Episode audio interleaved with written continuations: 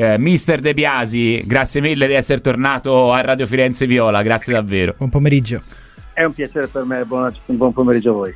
E allora, eh, siamo tornati a disturbarla, ovviamente perché insomma, l'occasione della sfida col uh, Torino riporta anche insomma, dei trascorsi della sua carriera, De Biasi, ma anche per fare un po' il punto di questa eh, Serie A, di una Serie A, dicevamo allargando un po' il raggio d'azione, parlando anche di altro rispetto alla Fiorentina, una Serie A eh, che in questo momento vede una grande dominatrice del campionato e tutte le altre dietro a domandarsi cosa non è andato bene. Sembra un po' il mondiale di Formula 1 dell'anno scorso, visto che oggi è cominciato. A proposito, non mi date aggiornamenti che sto registrando il Gran Premio, non lo voglio vedere a casa. Mm. Eh? Se vuoi, glieli do io. no, vuoi. no, no, infatti ho detto togliamo il dubbio che non sia il mister a darmi questi aggiornamenti, però se, tutte le squadre sono un po' come, come, l'anno scorso in Formula 1 a dirsi ma come mai non prendiamo la Red Bull? Come mai non si prende l'Inter? Eh, come mai? Come mai sono squadre che sono costruite benissimo e che hanno, secondo me, una rosa di, di calciatori, parlando di calcio adesso e non di, di Formula 1, di grandissima qualità. L'Inter è una squadra straordinaria, ha giocatori in tutti i reparti con possibilità di giocare dei doppioni senza vedere eh, diminuire la qualità tecnica della squadra. L'allenatore eh, sta facendo cose straordinarie dal punto di vista della, della gestione, che non è facilissima e io credo che e gli auguro anzi andare a lungo al di là del campionato, ma di poter portarci sul tetto d'Europa che l'anno scorso ci è andato vicino, quest'anno speriamo che ci riesca. Ecco mister, a proposito di questo, lei pensa che l'Inter possa eh, anche addirittura vincere la Champions? Perché insomma la sensazione è che i nerazzurri siano una macchina quasi perfetta e non lo so, forse ci sono una o due squadre in Europa in questo momento che sta performando meglio.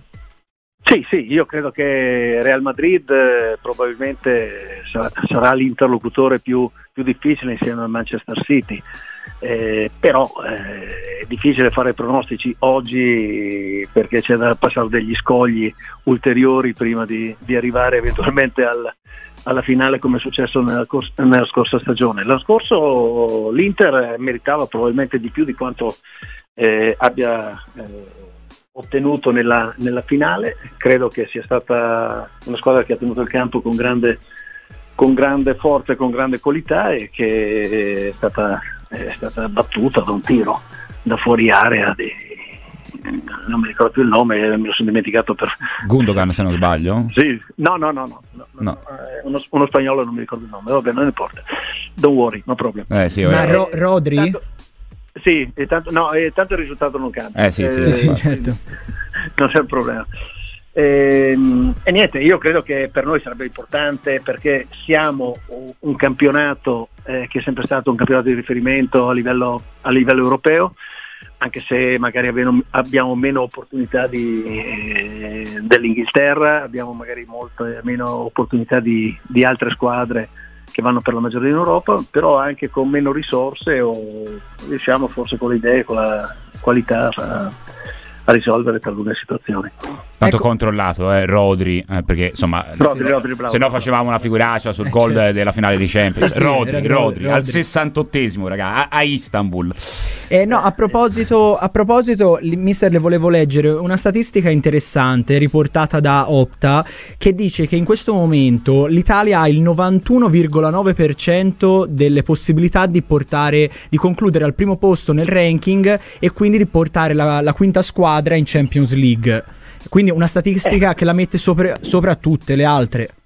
Era più o meno quello che stavamo cercando eh sì. di, di, spiegare adesso senza i numeri eh. in mano, però credo che tutto, tutto sommato mh, andiamo molto vicino. Speriamo di non tirarcela con tutte queste posizioni che, che, si, che, si, fanno nel calcio. Non le farei mai io ovviamente, però eh, se dobbiamo fare un discorso che abbia un minimo di logica dobbiamo anche fare un discorso prospettico su quello certo. che può essere la realtà futura. Eh, e quello che salta all'occhio è che tutto sommato anche nella scorsa stagione si è arrivati con tre squadre alle finali e le abbiamo perse tutte e tre, ok, ma però ci siamo arrivati e questo non è poca cosa. Sì, ricordiamo infatti che per guadagnare punti nel ranking è più importante portare le squadre più avanti possibili, più, il numero più, Certo, il più ampio possibile, sì. piuttosto che diciamo vincere la stessa competizione. Infatti, addirittura la Spagna, che forse ha una delle grandi favorite per vincere la Champions League, che è il Real Madrid, eh, secondo questa statistica opta allo Pensa un po' 0,8% delle possibilità. Addirittura la Repubblica Ceca è a 2,1 per Quindi, fare un, ah, un paragone. pensa un per cui insomma, eh, qui- da questo punto di vista l'Italia sembra essere molto bene. Mister, io le volevo chiedere anche un'altra, volevo allargare il discorso a altre squadre, perché se l'Inter è vero che sta viaggiando a, di- a 19 punti in più rispetto allo scorso anno, eh, ciò che sorprende è il Napoli che ne ha meno 28. Lei come si spiega un crollo così dopo una stagione in cui il Napoli ha vinto lo scudetto e che, escluso Kim, sostanzialmente la squadra è la stessa? Perché è una grande dimostrazione che l'allenatore nel calcio conta, che la società nel calcio deve avere idee chiare, deve condividerle probabilmente con eh, chi fa parte del, del gruppo dirigente, da allenatore, direttore, presidente. E se ci sono delle situazioni che vengono poi toccate, il Napoli ha cambiato l'allenatore, ha cambiato il direttore sportivo, eh, ha esautorato l'allenatore ancora prima di, di mandarlo via, eh, dopodiché ha fatto un altro cambio, oramai le cose erano abbastanza compromesse e oggi cercano di portare a termine un campionato cercando di mettersi in corsa, ma è, è abbastanza difficile la situazione, eh, perché credo che nel calcio non si inventi nulla, si debba avere un po' più le idee chiare, cercare di, di dare tempo al tempo e cercando di essere tutti allineati e coperti nella stessa direzione. Eh, probabilmente così non è stato e c'è stato troppo chiasso, poi quando non sei abituato a vincere con costanza, eh, vinci in maniera estemporanea, eh, è chiaro che diventa tutto più difficile perché eh, si cominciano a fare le, le differenze, ma noi l'anno scorso facevamo così, arriva un, un allenatore viene, eh, mh, al quale non viene dato grandissimo credito e, o non viene supportato come è avvenuto di fatto, perché se eh, alle prime difficoltà qualcuno a livello di società entrava in spettacolo e diceva ragazzi questo è l'allenatore, resta qui fino alla fine, cerchiamo di adeguarci alla, a, a quella che è la, eh, la decisione della società, salvo che non ci fossero altre situazioni nascoste che noi non conosciamo, credo che fosse il modo migliore per affrontare questa situazione. Eh, questo eh, mentre eh, ovviamente insomma mm, io condivido anche il ragionamento di Mister De Biasi ma tutto questo lo diciamo in un momento in cui tra le prime 10 della Serie A insomma se guardiamo al eh, futuro alla prossima stagione non si sa quante panchine possano cambiare. C'è il nostro Ale Di Nardo di là in redazione ci diceva secondo lui addirittura 9 su 10 a parte quella dell'Inter. Ora magari è un dato così anche un po' provocatorio però eh, davvero sembra che possano cambiare tante panchine la prossima stagione e che ci possa essere anche una mezza rivoluzione in questa Serie A Ma non lo so, io non mi, non mi diverte tanto questo, No, lo questo capisco. giochino- Lo capisco. giochino che piace più a voi. Eh, francamente francamente no- non ne ho la più pallida idea, voglio ri- rimanere fuori. Io credo che ognuno poi eh, trarrà le, le conclusioni in base a come sarà andata la stagione. Parlare oggi di quello che avverrà a giugno o Difficile. magari a fine maggio mi sembra un po' una cosa mm, un po' anche che non ha nessun senso secondo me eh, a questo punto della, della stagione. Non ha nessun senso perché ci sono squadre che lottano per determinati obiettivi, altre che lottano per altri e poi alla fine ci sarà da prendere delle, delle decisioni in maniera chiara e risoluta.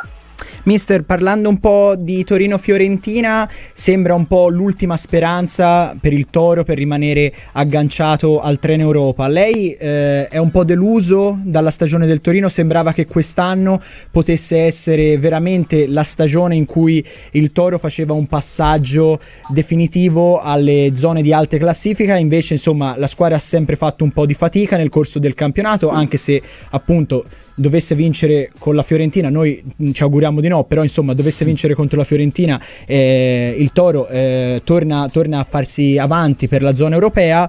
Addirittura, eh, secondo Ventura, mister Ventura, che noi abbiamo avuto ospite ai nostri microfoni, questo Torino è il più forte dell'era Cairo. Lei è d'accordo? Guardi, eh, guarda, che sia più forte dell'era Cairo non lo so francamente. È un Torino che ultimamente io l'ho visto giocare, l'ho visto giocare un buon calcio, anche mm. contro la Lazio ha perso questa partita secondo me immeritatamente, perché il calcio è anche questo, eh, dove ha tirato in porta il triplo di quanto abbia tirato in porta la, eh, o verso la porta eh, la Lazio, però eh, fa fatica a far gol, eh, ha fatto 25 gol soltanto, ne ha subiti 25 è vero, ah, quindi sì.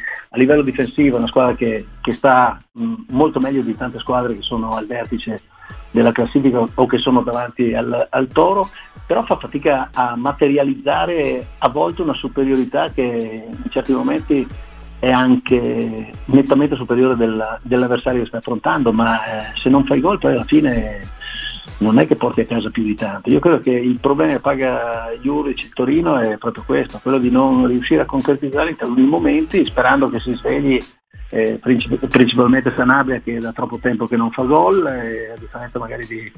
Ehm, aiutatemi voi con quello di... Eh, Zapata. Zapata che sicuramente sta facendo decisamente meglio, eh, però eh, alla fine se non lo butti dentro fai eh. fatica a fare i famosi tre punti che ti consentono di fare salto in classifica. Assolutamente vero, io stavo riguardando anche le statistiche proprio di Torino-Lazio 0 a 2, però se vai a vedere poi eh, tiri eh, effettuati 24 a 7 le ho viste anch'io, queste che eh. le guardo sempre le statistiche, ti dico che sono statistiche che sono impietose. Eh sì, eh sì, eh sì, eh sì è, proprio, è, proprio, così. Eh, mister, io ovviamente la ringrazio per il tempo che ci ha dedicato, anche perché insomma ci ha aiutato un po' anche a parlare, insomma, a ampliare un po' il nostro raggio d'azione, quindi insomma è sempre piacevole poi parlare di Serie A, di coppe e insomma di tutto quello che circonda anche la Fiorentina, non soltanto di Fiorentina. Grazie mille davvero, mister De Biasi. Grazie. Grazie a voi.